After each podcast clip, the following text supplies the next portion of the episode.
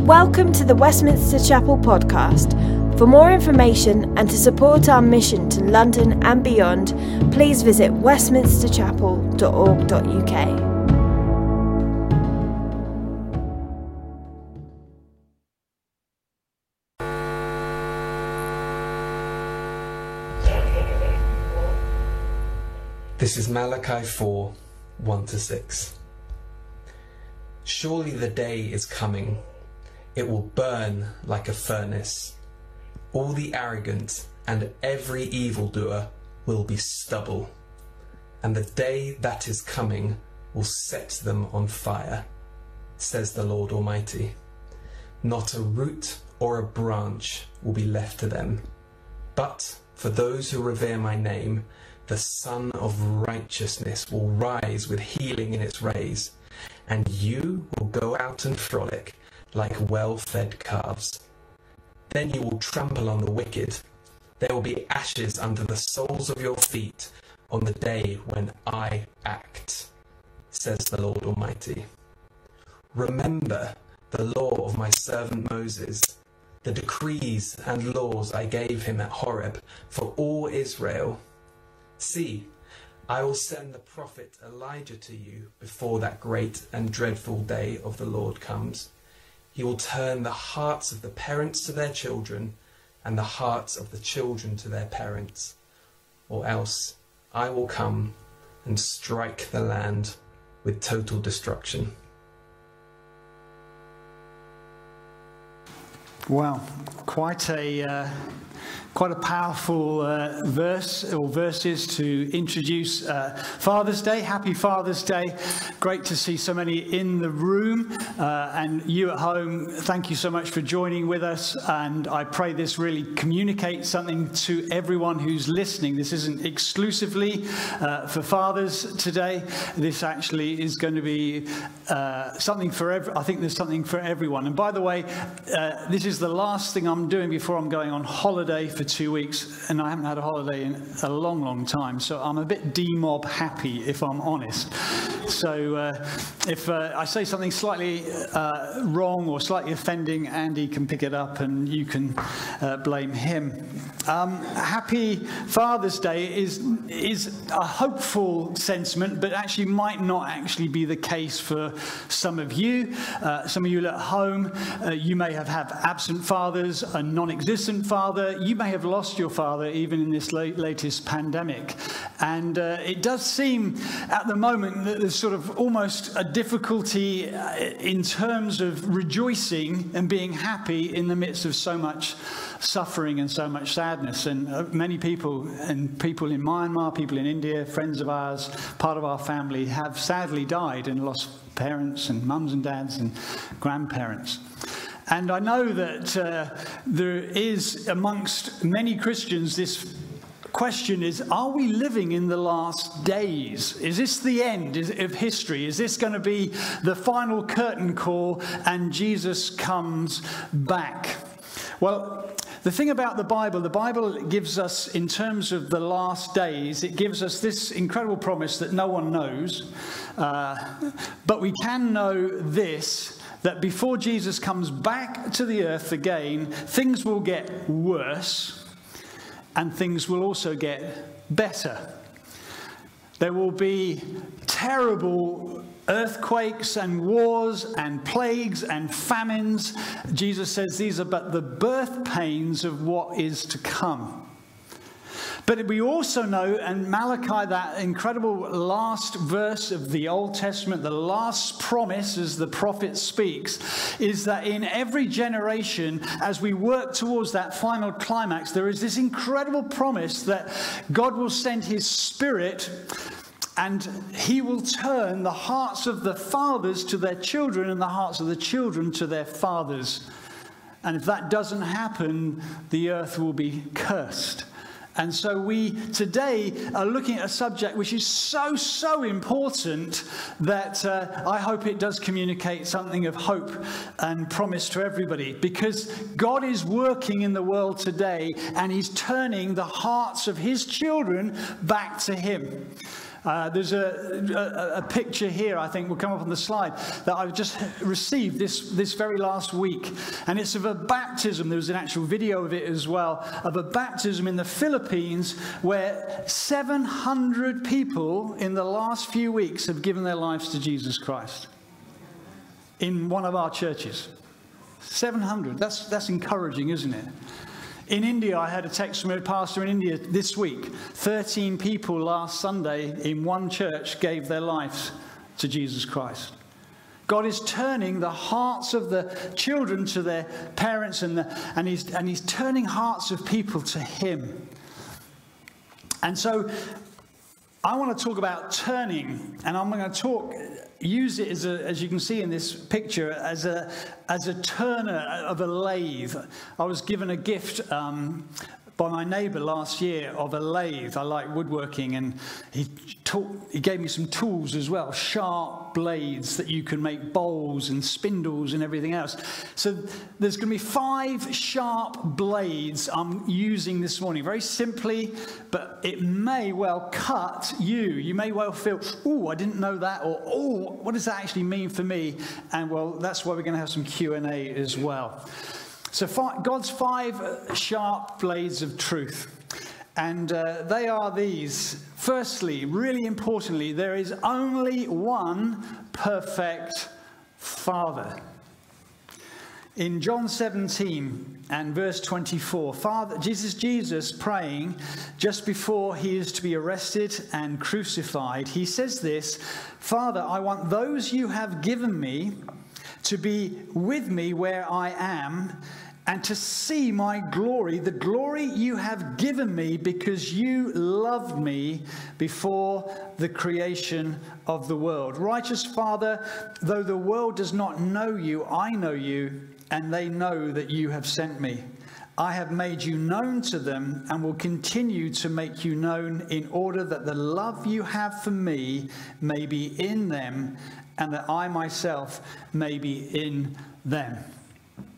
Really, that's the, that's the gospel in a very succinct way that Jesus just prayed. See, in our age, we are laboring under this spirit of confusion when it comes to fathers. Do, do we need fathers? There's, on one extreme, but we don't need fathers. mothers can do both, I mean, to be honest, and do it much better than fathers. On the, on the other extreme, we might have, well, no, we don't need mothers. We can have two fathers. We can have two dads, and kids can grow up with two dads. And isn't that better than and we sort of have these extremes, and fatherhood can either be elevated to this perfect expression of fatherhood or demeaned until we don't need it. And I know as Christians, as fathers, those of you in this room, those of you at home are thinking, it's so hard to be a dad today. It's so hard. I, am reading the books. I, am going to the courses. I'm signing up to everything. I'm listening to blogs. And, and, and I, I just don't know if I'm good enough to be a perfect father. Well, I'm going to cut you some slack. You'll never be a perfect father. Don't matter what you read, doesn't matter how many courses you go on, you are made of flesh and blood, you and I. I mean, even with our best efforts, we will fall and fail. But there is one that we are to follow. There is one we are to keep close to ourselves and model that, and that is our Father in heaven. And the right way to think, I don't know if you, you've ever thought about God in heaven before, the right way to think about God, Jesus says, is to think of Him as our Father. Before the world began, before creation, the stars illuminated the, the, the, skies, before the first blade of grass ever came about, there was in eternity past the Father eternally loving the Son the joy of the Father, the Son, and the Holy Spirit, eternally happy in the happy land of Trinity, not needing us, not needing creation, but eternally in love. And in that love they had for one another, they create. The Father creates the spoken word, and out of nothing comes creation, comes the world we live in, comes our lives. And the perfect father brings into that creation a son and a daughter. We know they fall. And God the Father determines a salvation plan. God so loved the world that he gave his one and only Son, Jesus. And Jesus comes in, dresses in flesh and blood, and shows us exactly what the Father in heaven is like. There is no God in heaven who isn't exactly like Jesus.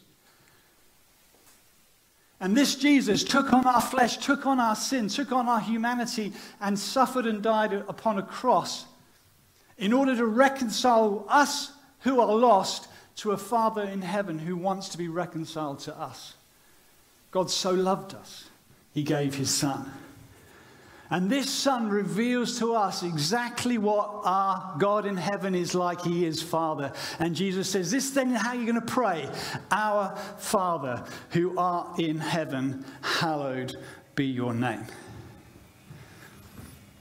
To be a father today begins with a relationship with your Father in heaven.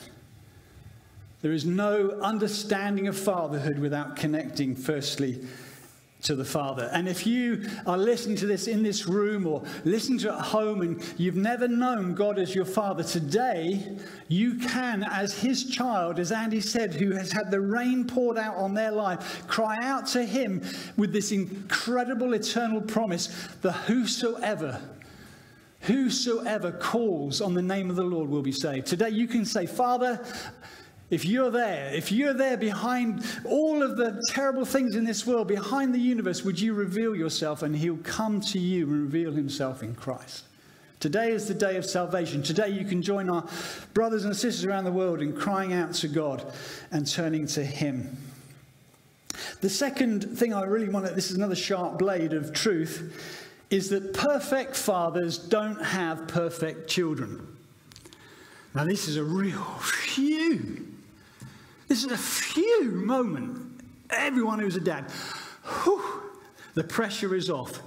The beautiful, eternal, perfect Father, He creates a, a son and a daughter. And he says to them, Hey, as dad, you can have it all. Choose your fruit tree, choose your holiday, have as much sex as you like, enjoy yourselves, go on, crack on, have loads of kids. He's, he's releasing. Oh, by the way, one area is, is out of bounds. And that's the area to play God, to be God. The knowledge of the tree of the knowledge of good and evil, the tree, mustn't touch that. Everything else you can have.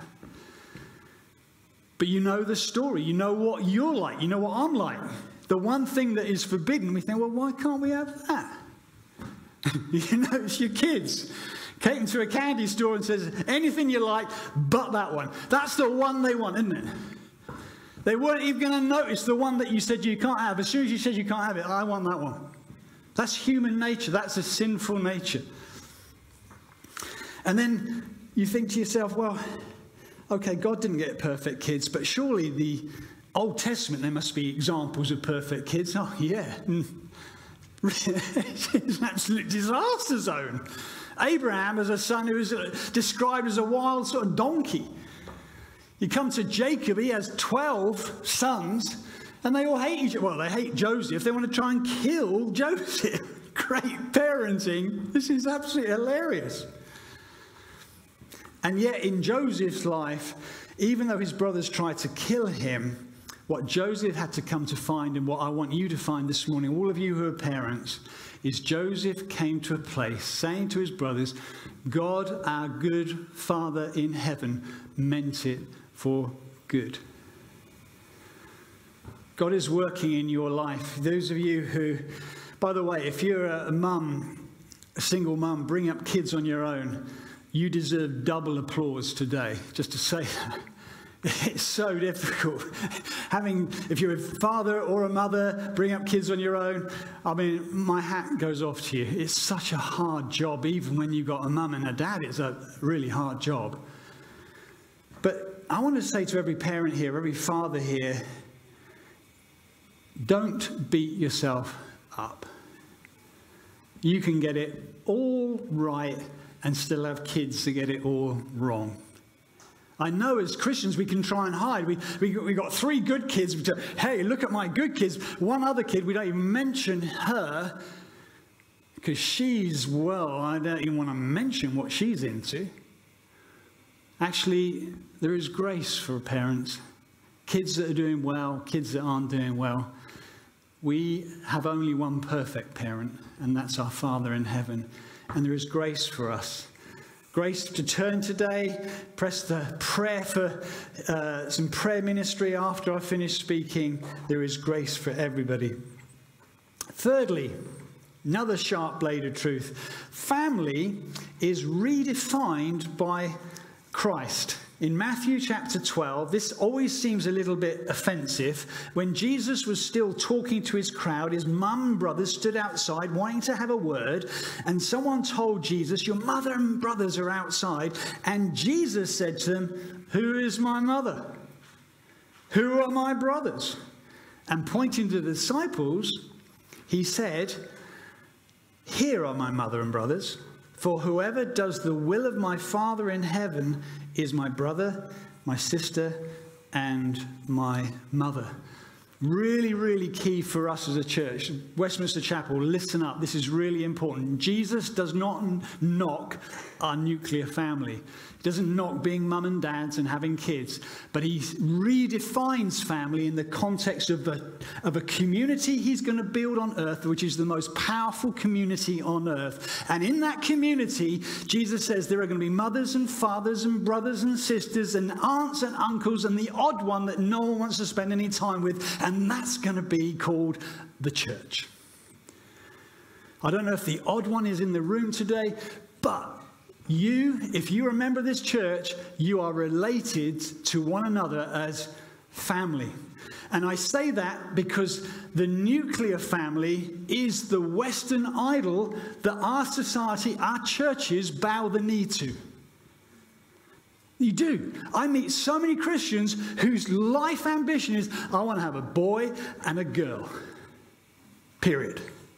And I want for this boy and girl to have the perfect growing up experience. I want them to have the perfect education. I want them to have the perfect life. I don't want them to have any health issues. I want them to grow up with loads of friends, loads of hobbies. I want them to grow up to be really intelligent, to succeed at university, and then succeed in business. And I want my children to just be those wonderful people that everybody loves. And that's all I want in life, just them to be happy and to be really successful. That is the idol of the West. And Jesus says, no, no, if you want to know the godly ambition that is there for all Christians, it is to build a community, a family of on earth that is more powerful than that nuclear family. And just a, a throwaway to really offend people, really, really offend people, that means having more than one child, even two, maybe three, four, five, six. If the biggest thought is money, if the biggest thought is control, if the biggest thought is actually this is beyond me, the challenge is Psalm 128:3, your wife will be like a fruitful vine within your house. What's a fruitful vine look like? Two grapes. Vivian and Vincent. My wife's a fruitful vine. Meet my two grapes. That's a little bit silly, isn't it? Or to continue that verse, your children will be like olive shoots around your table when you have dinner. Meet my one shoot. She's called Olive. Or two shoots, another one called Pearl. you see, what our children most need I'm speaking now to the church, is to grow up in a community of aunts and uncles, fathers and mothers, grandparents. They need to grow up in a community of the other children because in the community of other children, they learn the word no, not just yes, which the parent can often give. They learn how to share. They learn how to share each other's lives, each other's food, and to not be so selfish and preoccupied and realize there is a bigger world out there. And God is building in this church an international family. So we should eat international food, speak international languages, and have international leaders of every sort and shape that make up this family. Amen? You can say amen actually behind your mouth. Amen. Amen. I'm in a Pentecostal church this morning. Fourthly, I didn't hear you back home. Yeah, that's good. Okay, fourth sharp blade of truth. Adoption is never second best. Adoption is never, ever biblically second best. We've done a lot in Ephesians. I'm going to read these verses.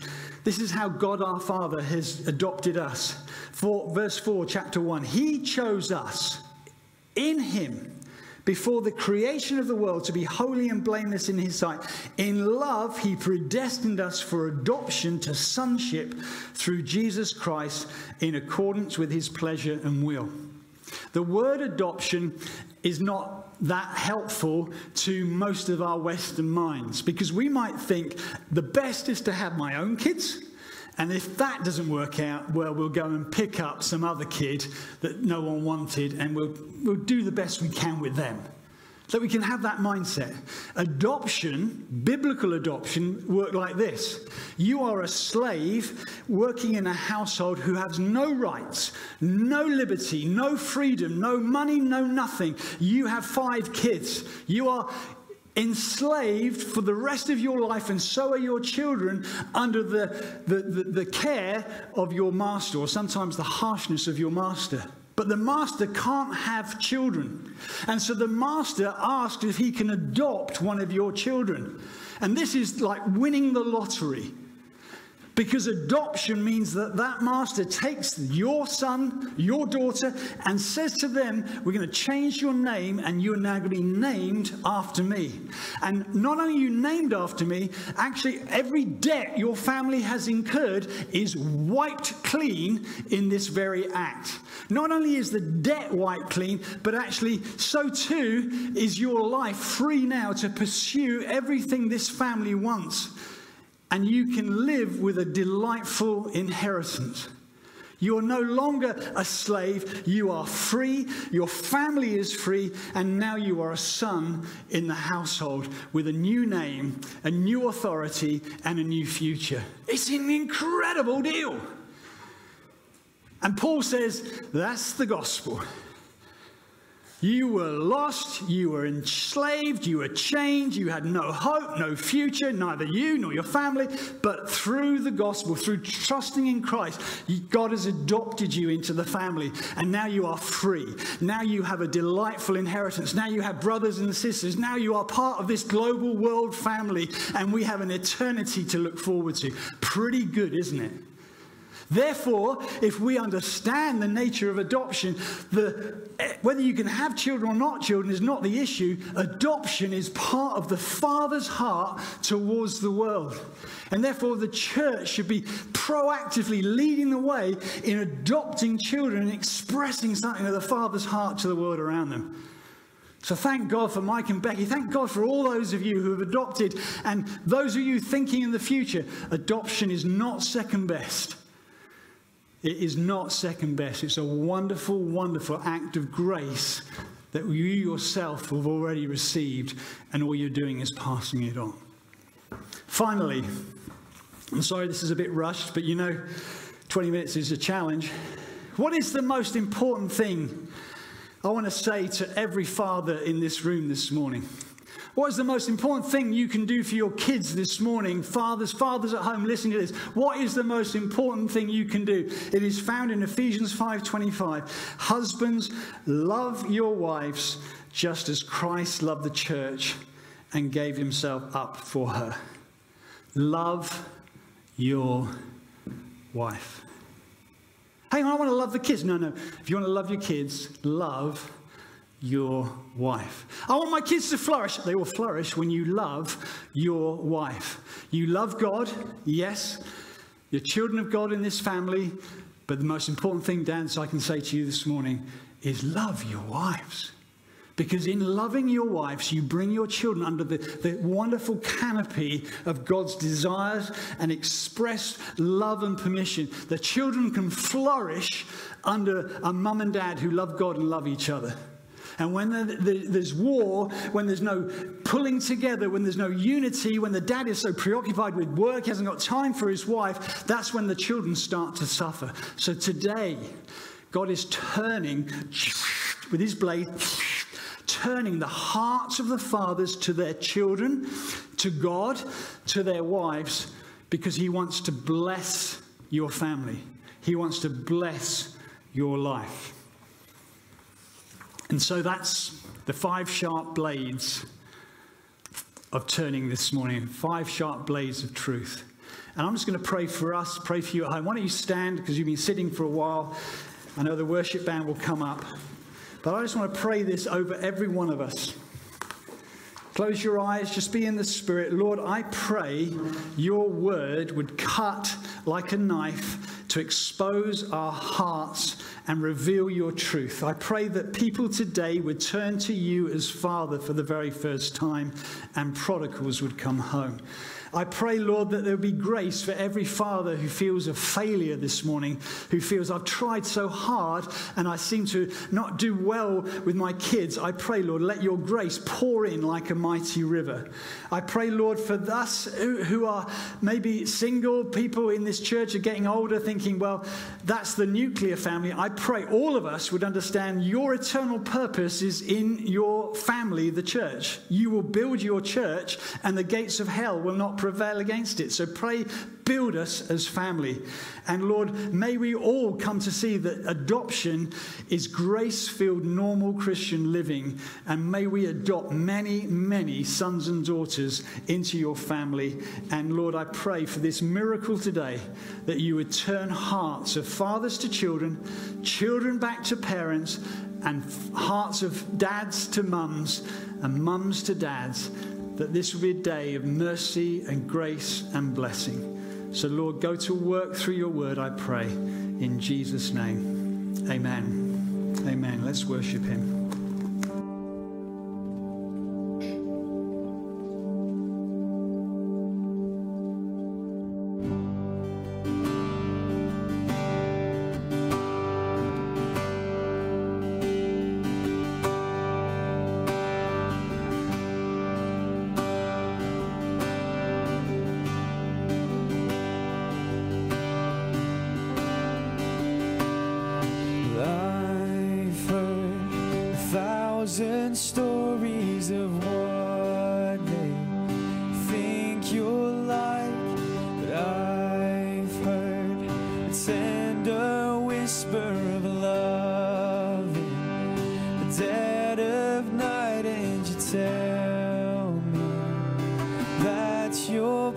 things that I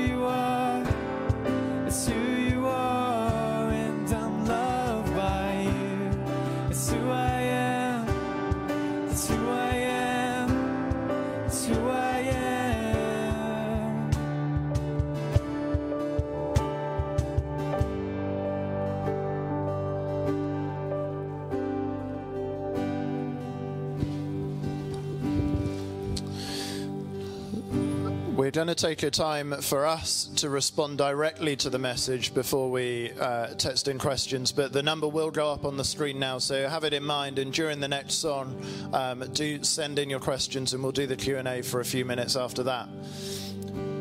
But I just want to ask you the simple question of do you feel your heart turning back to God in some sense, turning to your Father? That's the invitation. That was the prophecy.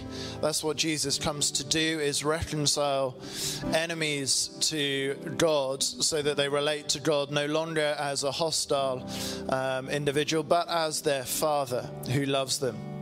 And that's a rewiring in us. It's not a rewiring in God. The Bible's very clear. James says that God is perfect and never changes. He's the Father of lights, and all good things come from Him. So, part of your turning to Him now could be just reflecting on the day just gone, any good thing, any good thing that has come your way today. You can give thanks to your Father in heaven because He ordained for that to be the case for you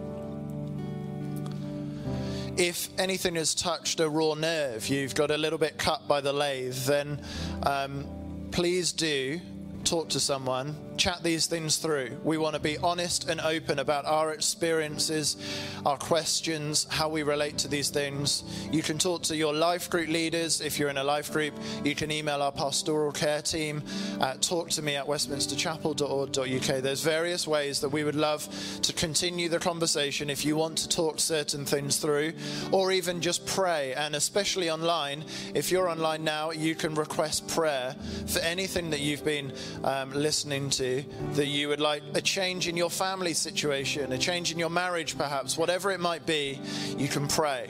Please do pray. We've seen amazing miracles, families totally turned round under the power of Jesus. So, why don't we pray now as we go into this next song? And it's quite a good, it's very fitting, good good uh, song choices. We've just sung Good, Good Father. Now we're going to sing Who You Say I Am. Because knowing the good Father in heaven changes who you are. And it's relating to God in that's how you understand who you are in this world and how you should live. So let's pray. Father, we thank you for what we've heard. And I pray now for everyone here that they would hear your voice quite clearly in the specific area where you are saying, Turn back to me. Lord, perhaps that's someone who's never known that you are Father in any way. That f- today would be the first time that they start to relate to you in that sense through Jesus, your Son. Lord, for some of us, we've wandered and we are being rebellious children in certain areas. Help us in your merciful way to turn back to you and experience more your presence. And Lord, those who are feeling weak and feeble, help them to turn as you lift them up, you pick them up and embrace them. Help that turn be a turning of comfort and a turning of joy from despair.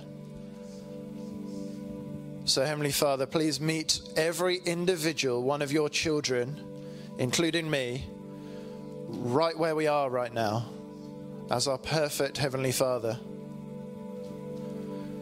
And we do apologize for those moments, Father, when we have completely rebelled, when we've dishonored Jesus, Jesus' name, we've grieved your Spirit who you send to us all the time.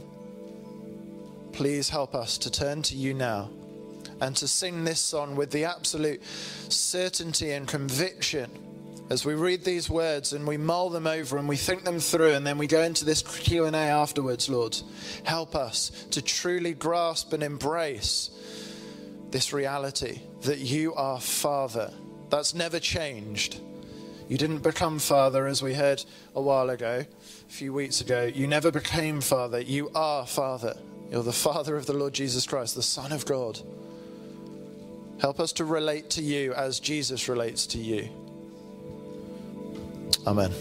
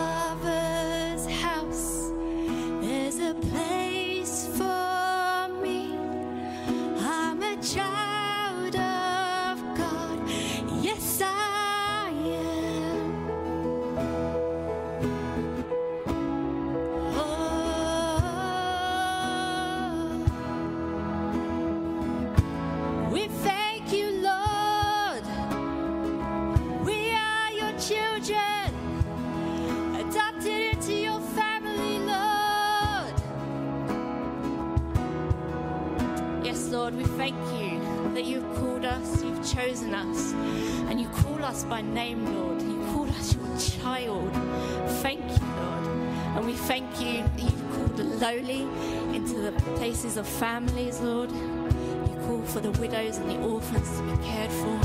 You care so deeply for us that you sent Jesus to die on the cross, to die in our place, so that we can have everlasting and abundant life through his death and resurrection. We thank you, Lord. We thank you so much. There's no other word we can say, but thank you, Lord. Thank you. We praise your name. Thank you, Lord. Oh,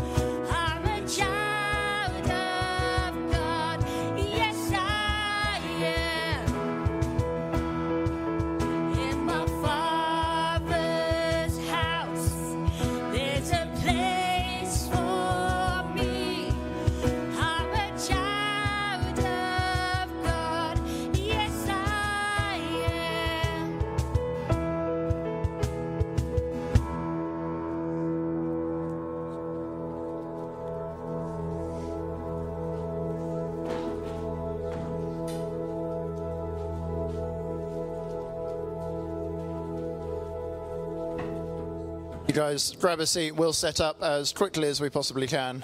And do continue to send messages in. I've got the phone. I did just drop it, but hopefully it still works. Thank you.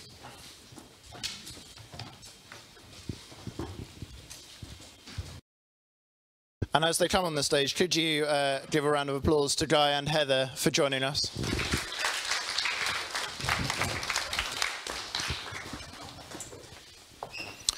And FYI on the sound desk, I think they're sharing the handheld microphone. Well, thank you. Thank you for an amazing message, rattling through five points very quickly, each one with a lot of unpacking. So uh, you can do all that unpacking now. Thank you. Um, there's no perfect fathers on this planet. Therefore, we would like a story of your funny imperfections, please.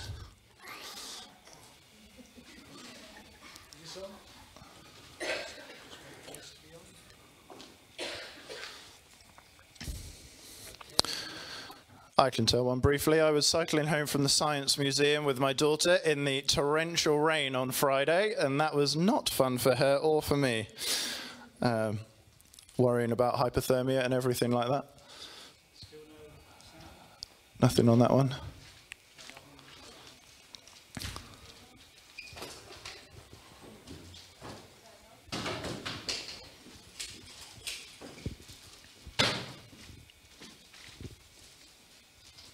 This is a good moment to keep texting in questions if you have any.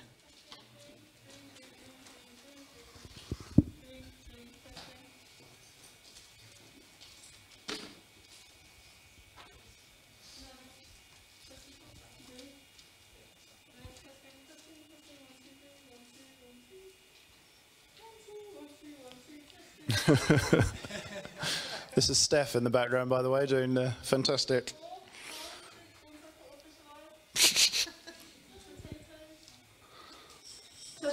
Hey.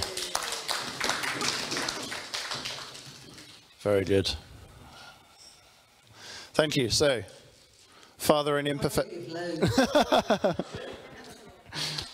I, I would say, uh, in terms of imperfections, I've probably got a whole catalogue of things I've got wrong. I mean, one of the things that reminds me very clearly when I was, we have, got four children, two boys, two girls, and uh, I, the eldest boy, when he went to school, uh, the, the, the teacher, his teacher, asked to see Heather and I, um, and I'm thinking, this is going to be, he's doing really well, high flyer. Um, and someone had been uh, taking uh, toilet paper from the toilets, soaking it in water and using it in a catapult to uh, fire at other children. And uh, this teacher was telling us this, and uh, she was saying, um, and it's a group of boys, and John is one of them. And I said, well, I'm afraid he's very easily led. And they said, no, he's the ring leader. So I said, well, he's got leadership potential. He's looking after his father. So uh, I could I could keep you here for ages in terms of all the mistakes. I think, in, in all seriousness, one of the most important things to say is, I think when you have your first child, you do slip into, I'm going to be a perfect dad or perfect mum, and I want to do this perfectly. By the time number four comes along, they're just bounce on, Who cares? Uh, you just realise I can't do this, and other people can have to help me because I've made all the mistakes by number four. You've just said about uh, he takes after his father. Um, so uh, that relates to one of the questions of how do we relate to our Father in heaven? And this is a, obviously a very personal one. Some people haven't had great fathers um, in the past. Some have had brilliant fathers in the past. And I think both camps can sometimes struggle to relate to God our Father. So someone asked a really good question. We are meant to pray or taught to pray, Our Father is the first two words.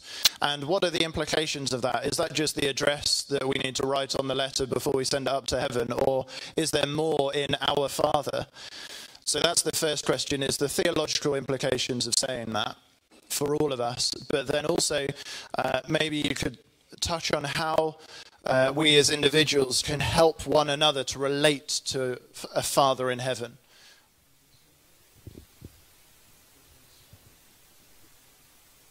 Well, I was only going to say that Guy very clearly stated this morning that there is no such thing as a perfect father. And I, I, I don't know why, but I think dads get more of a bad press than mums almost. I think we can blame our dads for all sorts of things. Um, most of us have dads that probably did their best.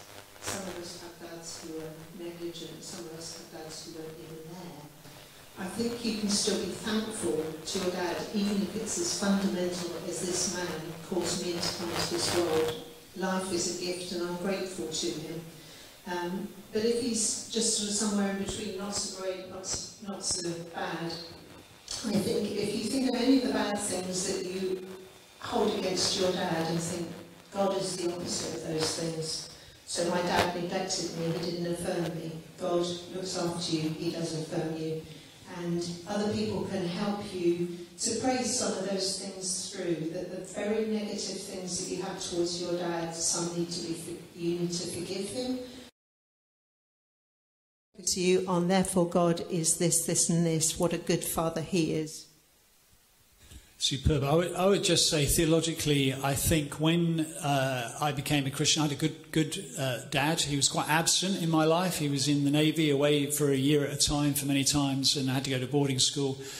Uh, I missed his presence. So when I became a Christian, I didn't. I had some good things to attribute to the name Father, but I still had no idea what the Father of heaven is like, and. Um, that meant that I would often read the Old Testament and think, view God as distant, uh, creator, um, judge, uh, someone who executes judgment, who brings war. Um, and I had that world view or that view of God. And I suddenly came to a point in my Christian life where I realized that actually everything about God is revealed in Jesus. And Jesus wanted in that verse I read earlier, he said, Look, what we had in eternity past, Father, I want them to be in on that. Not as slaves, not as watchers on, but in on the family bond. And I want to rescue them from the slavery of orphanhood and, and, and distance. And I want to bring them, Father, into all that we had. So if you can think of your very best thought, whether it's creation, whether it's love, whether it's kindness, whether it's goodness, all of those multiply a million times, and that is what the Father of heaven is like. He is a God who loves us and a God who invites us in, not wants us to stand off, but wants to come running, running to us. I mean, The Good God by Mike Reeves is a superb book. I've read many books that have helped me come to worship God as He is, because, as I said earlier, there is no God, Father in heaven who isn't exactly like Jesus. Fantastic. And then, um, as congregation members, people who want to love others, our fellow members in this church, how can we help others to relate to God as Father when we know that they've got a bad past history with their father? Have you got any stories pastorally how you've actually been able to take people through steps to relate to God as Father? I love these things. They really put you on the spot, don't they? Um, I have a dear friend uh, back in Bournemouth, where our home is, whose father was very, very neglectful and very abusive. And for that reason, she got into all sorts of things from addiction to prostitution. Um, we've had to do a lot of unpacking with her to point to God as her father who really, really loves her. And all I would say, I guess, for this is it's not just a one off thing. You can't just pray for somebody and suddenly they're all sorted, but that it's an ongoing work of grace to keep pointing them to God as Father instead of pointing them to what they've seen as fatherhood on earth. I think when we had children, I thought the first time you brought them home, oh, such joy, such wonderful. Within a few days, it was like, can we can we put them back? Can we hand them back somehow? You know, is of, a sort of sell by date? Is there a sort of like, okay, we've tried this. No, no, I don't want to do this. Um, and then you realise you slip into the thought that parenting is till they get to 18 and then you can pu- push them off to work or university. And then you come to a realization our kids now all in their 30s parenting is for life and, uh, and I, I, mean, my kids have gone through this incredible transition. When I, when I was young, I was absolute a genius. I could do anything, make anything. I was close to Pele in terms of my sporting football ability. When they got to teenagers, I was the village idiot. I was the absolute dunce of the class. You just ignore everything you said was and the, the eyes in the head. Now they're in their 30s, it's amazing how much I've learned in the last 10 years. They're suddenly asking me my opinion again. I would say this when it's talking about how we help each other with families. Um, we become family to each other. We become friends, we become brothers and sisters, we become aunts and uncles. There's, you can't be friendly with everybody in a church. You can be an, a friendly aunt, but we can also be parents. And parents are people that are invested to release children to their full time calling. Not to control children and keep them as children, but to release them. And parents in the church are people that God raises up that can put feathers in their wings and help them to fly. And you'll notice it doesn't have to, you don't have to be a leader to be a parent any of you can be a parent to a child of God in this church because you can come alongside them and you can put feathers in their wings. You can encourage them over many years and they will fly in God. They will do amazing things, go way beyond what you ever do. But that's what being a parent is it's loving unconditionally and are interested in their future, not your own future. You've just touched on the idea of the, the child in the context of their church. Um, and you also mentioned in your message of the importance of your child being part of a church and needing to share with others and that kind of stuff. How do we walk this balance of, in the West, there being um, an idol of the nuclear family? So you walk into the church, but these people do not have any say over my children. They're not allowed to tell my children what to do. Don't, don't try and parent my children in any, in any way. Versus the church family becoming a bit overbearing and actually a bit intrusive. How do you walk that line, and what do you think are the main areas of change that people might need to make? Um, just a quick throwaway comment, I guess. Um, I always say to new mums, there is so much advice out there, and now you've got the internet. I mean, it's unlimited advice. I always say choose one or two people whose opinion you respect and go to them and ask for their advice on things. Don't, for goodness sake, ask loads and loads, because you'll get such polarised opinions. And the other thing I try to live by as somebody who's getting on in years is when I'm asked for advice, I will give it if I'm not asked, I won't, even though I'm looking and thinking, oh my word, I wouldn't be doing it that if I was you. Um, so just be sensitive and thoughtful and don't barge in and think you automatically know exactly what somebody else should be doing with their child, especially if they're not having a, if they're having a tantrum somewhere. That is not a time to give your advice. We also, with four children, wanted to, to understand that they were part of a larger community. So we would have living in our home people from all over the world for seasons of time, sometimes just for a week or two, sometimes for two years. And our children grew up in an international family, understanding that some of their best friends are people out in India, for instance, and that, that, that those, those people in India have been parents to our children, coming with gifts, coming with scriptures and prayer times and ministry times. You break, you have to you have to intentionally break the idol. You, you can't say, well, it's an idol and I'll just take it down this morning. No, you have to smash that idol and think, no, if my children are to grow up in a world which understands that we're part of a bigger family, and let's be honest, when you go to West Point and get 4,000 people, your children are the most excited because they're going, wow, I didn't realize our family was this big. Well, it is and uh, they need to be part of it. It's not a free for all for every adult to start telling off kids, but nevertheless, as you start to befriend and get close relationships with people in your home, there may be, well, if I'm in with Andy and Sean, who are dear friends, I might want to say, Andy, I think you probably need to step in here. Uh, but I've earned that right. I haven't got a universal right just because I'm a leader or older. I have to earn that right. And if we do that as a family, our children will flourish. And so spending time as a family with other people in the church must be very important for that as well. Um, so moving on, of you giving advice to me, and you have given fantastic advice over the years, um, how can we support fathers within the church? Because it's a tough job to do. Um, I, I often hear the response when I chat to dads. I say, How are you doing? And their immediate response is, Oh, it's much harder for mum. And I'm like, Yeah, well, blatantly, but still, how are you doing? So, how can, how can we support fathers in a good way in the church? I, I, I'll start this because, um, I mean, again, in terms of our complementarian position, just hear this really importantly.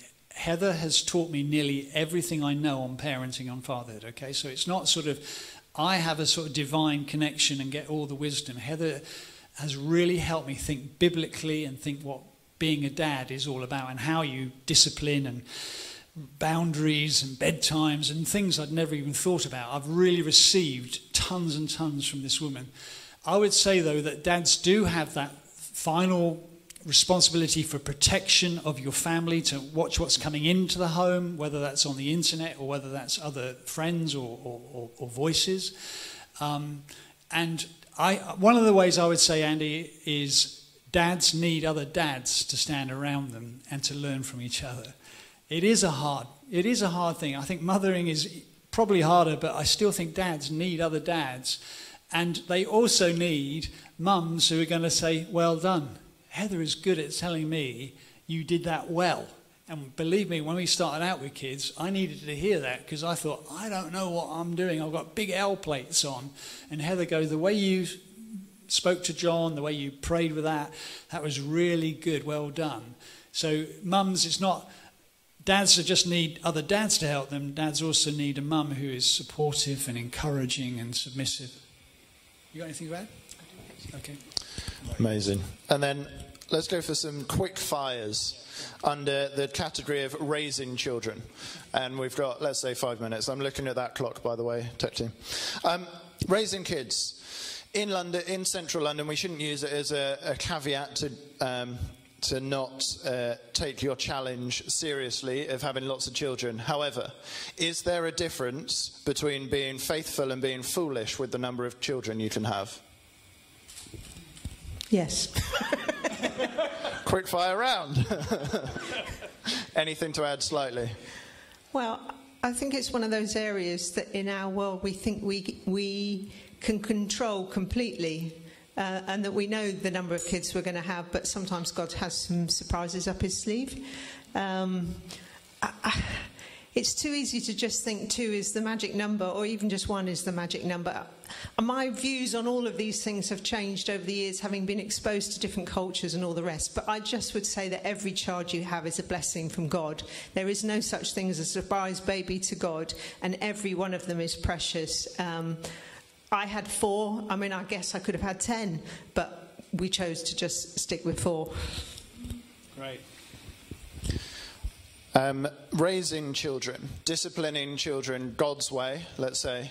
Um, any tips, any ways, any things that you've found helpful along the way of thinking about how do I discipline children from a young age to older as well? Does that change?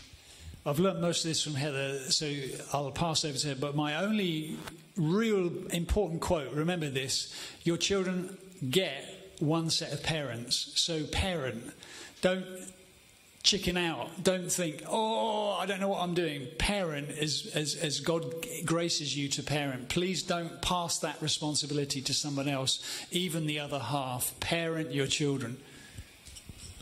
I think discipline is a massive subject. I don't think I could possibly give a throwaway remark on discipline. All I would say is, as Christian parents, that our consistency and not living a hypocritical life is incredibly important because your children see you morning, noon, and night, the good things, the bad things, and they will spot the discrepancies from what you say and what you do. Well, related to that, there's been a question about showing emotion, let's say in tough times, showing emotion in front of your child, children versus showing them a sort of uh, stable, we've got this under control kind of thing. How, tell us a little bit about self control. Being yourself in front of your child, but do you show them everything?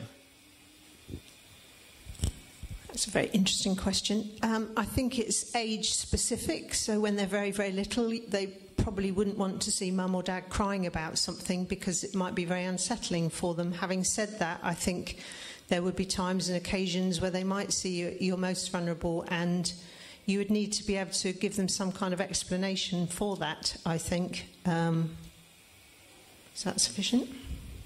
I think that's good. Uh, maybe something uh, something else on emotions, emotions in children.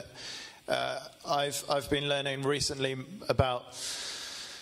Um, it's, it's quite hard to relate to the emotions of your children, and as a dad, especially, I think, um, trying to just get them to snap out of it rather than relating to their emotions in the right way.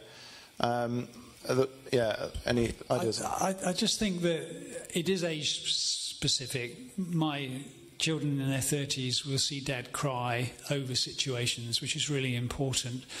I think what you have to make sure as parents is that you are not allowing their vulnerability to be affected by the moment of inopportune emotion.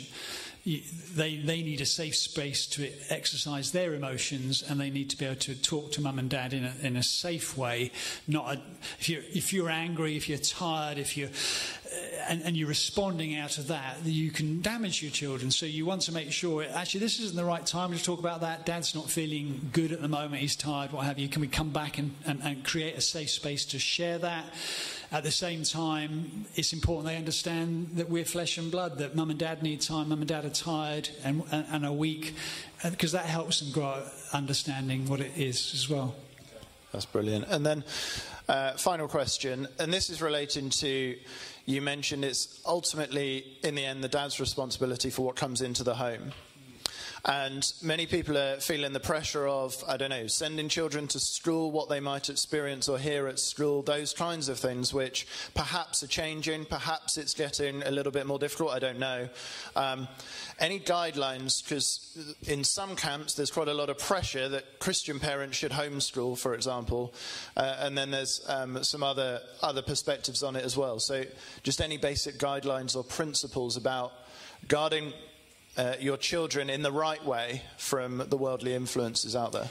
I'll let Heather have the final word of this Q&A, but from my point of view, we mustn't play God with our children and think if we can put them in a bubble, they will flourish and thrive. You know what happens to plants if you just leave them in a greenhouse? They grow tall and leggy.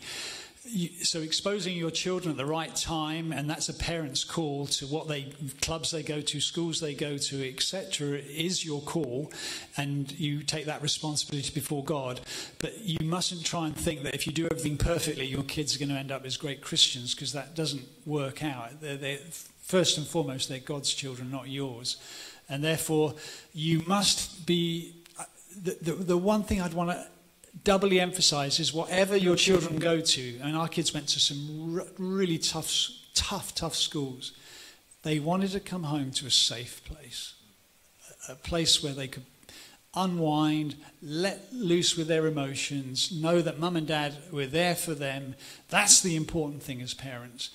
The other stuff that they get exposed to and go out to, you sometimes can't control, but you can control the safe space they come back into. The only very brief thing I would add to that is that your children feel that they can ask you about anything.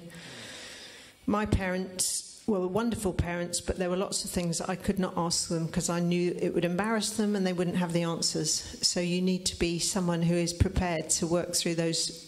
I mean, it's a challenging world we live in, isn't it? Um, you're being asked things that we weren't. Um, but they need to know they can come to you and talk about these things. And if you don't know the answers, that you can start working them together with them to find some answers. That's amazing. And if you keep the mic, could you pray for us as a church, as fathers, and everything else? And band, if you come up now, we're going to sing one final song after this prayer together. So why don't we all stand, and Heather will pray for us. Lord, we just thank you for this congregation here this morning, online and in present in person. Lord, we thank you that their mums and dads and aunties and uncles, all sorts of different relationships here. But we thank you, Lord, that we can gain our strength from you. You are the God of all wisdom and goodness and kindness and love. We thank you that we can come to you and ask you to help us where we don't have the answers. And we can ask you to forgive us when we get it wrong, Lord. We're so glad about that. So bless us as we think about these things and as we go home. In Jesus' name, amen.